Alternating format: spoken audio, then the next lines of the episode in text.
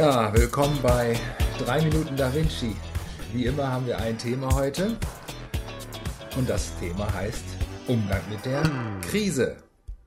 Ja, als Künstler ist ja eigentlich die Krise der Treibstoff, der mich vorantreibt.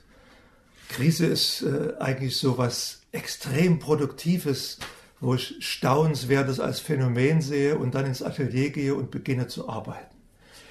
Ja, und in der, in der Physik ist eigentlich Krise immer mit Kaputtgehen besetzt. Das ist eigentlich komisch. Das ist genau anders. Ähm, man will eigentlich alles so berechnen, dass es nicht kaputt geht, dass es keine kritischen Zustände gibt. Es gibt nur einen Bereich, nämlich die Systemtheorie, wo die Krise eine andere Konnotation hat und das ist im Übergang von Strukturen.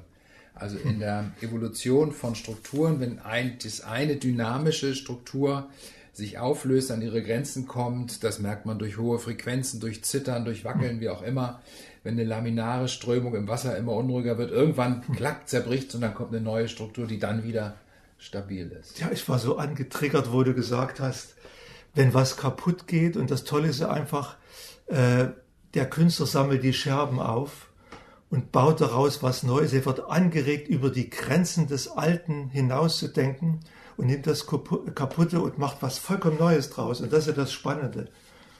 Wenn, wenn wenn jetzt wir an Unternehmen denken, die in eine Krise kommen, dann rufen die uns ja oft an, um irgendwas wieder heil zu machen. Und das, was wir ja eigentlich mhm. als erstes machen, ist liebevolles noch mehr kaputt machen.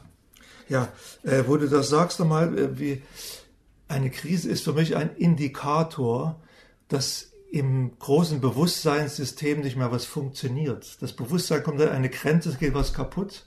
Also ist eine Krise ein, ein spannender Indikator für etwas, wo das nach Veränderung ruft. Insofern, wenn jemand tief in der Krise steckt, ist es ja immer ein bisschen zynisch zu sagen, du, da ist auch eine Chance drin, ist ganz toll. Das mag man da nicht hören. Aber wenn man jetzt professionell mit Entwicklung von, von Gruppen, von Unternehmen umgeht, dann sollte man quasi schon ganz früh immer wieder auf diesen Krisenindikator gucken, weil, weil sozusagen da auch wirklich extremes Potenzial drin steckt. Eine Krise kommt nicht aus Versehen, die hat immer einen guten Grund. Genau. Und so wäre der erste Punkt, den wir machen würden, wir würden die Scherben zusammensuchen und würden den Rahmen öffnen und den Rahmen erweitern, dass die Scherben zu einem neuen Bild von äh, ökonomischem Wachstum, was auch immer, zusammengesetzt werden können. Also Scherben sammeln, Rahmen vergrößern. Und das machen wir natürlich, ja, genau. Die Scherben gemerkt. sammeln, genau. Ich überlege, kann man die Scherben neu zusammensetzen? Kann man sie einschmelzen? Kann man sie wegschmeißen? Kann man sie zerbröseln? Man kann also ganz viel mit diesen Scherben machen. Wichtig ist, dass man es liebevoll und wertschätzend macht. So ist es. Und Freude beim Scherbensuchen hat. Genau.